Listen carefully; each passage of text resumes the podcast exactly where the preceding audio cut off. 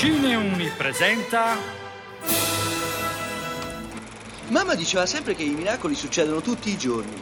No, provare no. Fare o non fare. Non c'è provare. Potrebbe essere peggio. Ecco, potrebbe piovere. Cinevergreen. Non c'è fine, non c'è inizio, c'è solo l'infinita passione. Carlotta Vagnoli è una divulgatrice delle tematiche sulla violenza di genere e scrive nel suo saggio Maledetta sfortuna. Se subisci violenza è perché è un sistema che sorregge questa struttura patriarcale e quindi non è una rarità, non è solo sfortuna, è maledetta sfortuna. Maledetta perché è reiterata, comune, contagiosa, normale e che si annida ovunque. Il fenomeno è maledetto perché è radicato, storico, culturale, antropologico, a cui ci siamo incollati, incastrati e da cui siamo soggiogati da sempre. Io sono Marta Finiti Loddi ed oggi parliamo del film che a mio giudizio è tra i più politici e dei più rappresentativi del, come manifesti rispetto alla libertà delle donne, ovvero Thelma Louise, che è un film del 1991 diretto da Ridley Scott ed interpretato da Susan Sarandon e Gina Davis, con le musiche del sempre immenso e incommensurabile Hans Zimmer e la sceneggiatura scritta da eh, Calli Curi che vincerà l'Oscar per questa pellicola proprio per miglior sceneggiatura nel 1992. Il film è un on the road ed è stato ambientato tra l'Arkansas, l'Oklahoma, l'Arizona ed il Colorado. Digli che vieni con me. Non correre, devo ancora chiedere a Derry se posso venire. Dico, tuo padre o tuo marito? Sono, sono soltanto due giorni, due giorni, non fare la bambina. Thelma, che è interpretata da Gina Davis, e Louise da Susan Sarandon, sono due amiche che hanno una vita poco soddisfacente entrambe, sia da un punto di vista lavorativo che personale.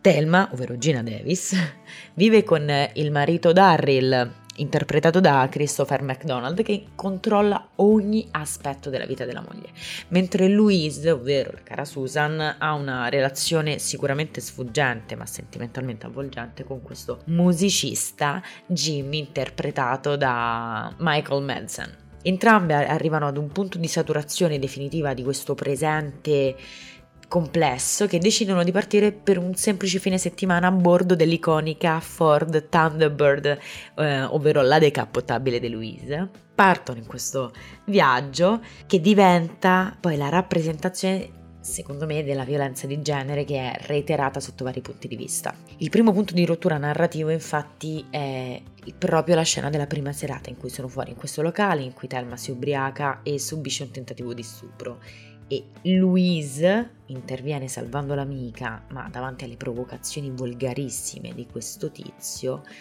lei, presa d- dalla rabbia e dalla situazione, gli spara. Inizia così la fuga delle due donne, certe che a nulla servirebbero le testimonianze delle persone all'interno del locale in cui erano e che non saranno di certo a loro favore proprio perché Thelma ballava non solo con quell'uomo ma aveva anche un pochino bevuto.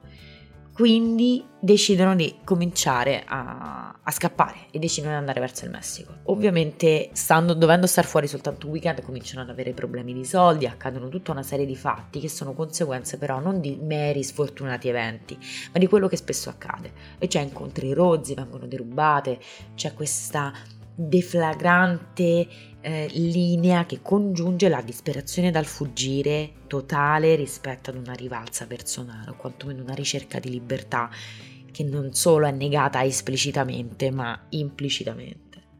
Vuole tornare indietro e salire in macchina, prego. Agente, se parla con il comando, scoprirebbe che siamo ricercati in due stati e i nostri piani andrebbero a farsi fottere. Louise, cosa? Spara sulla radio. La radio della polizia, Louise. Il film è di una potenza inaudita, è sicuramente diventato in tempi non sospetti uno dei più importanti manifesti femministi. La pellicola in generale è particolarmente celebre, oltre alle tematiche affrontate, anche grazie ad un cast eccezionale.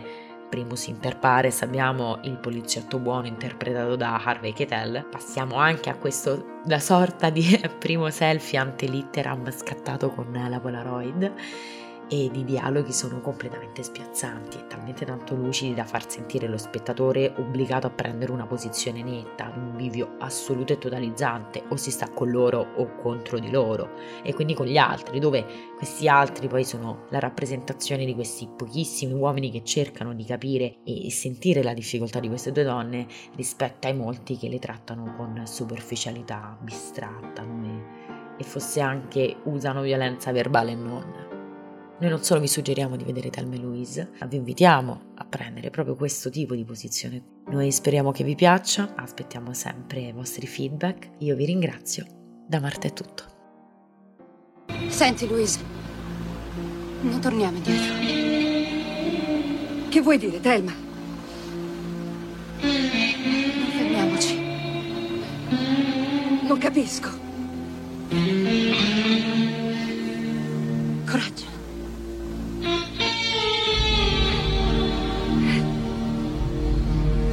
Sei sicura?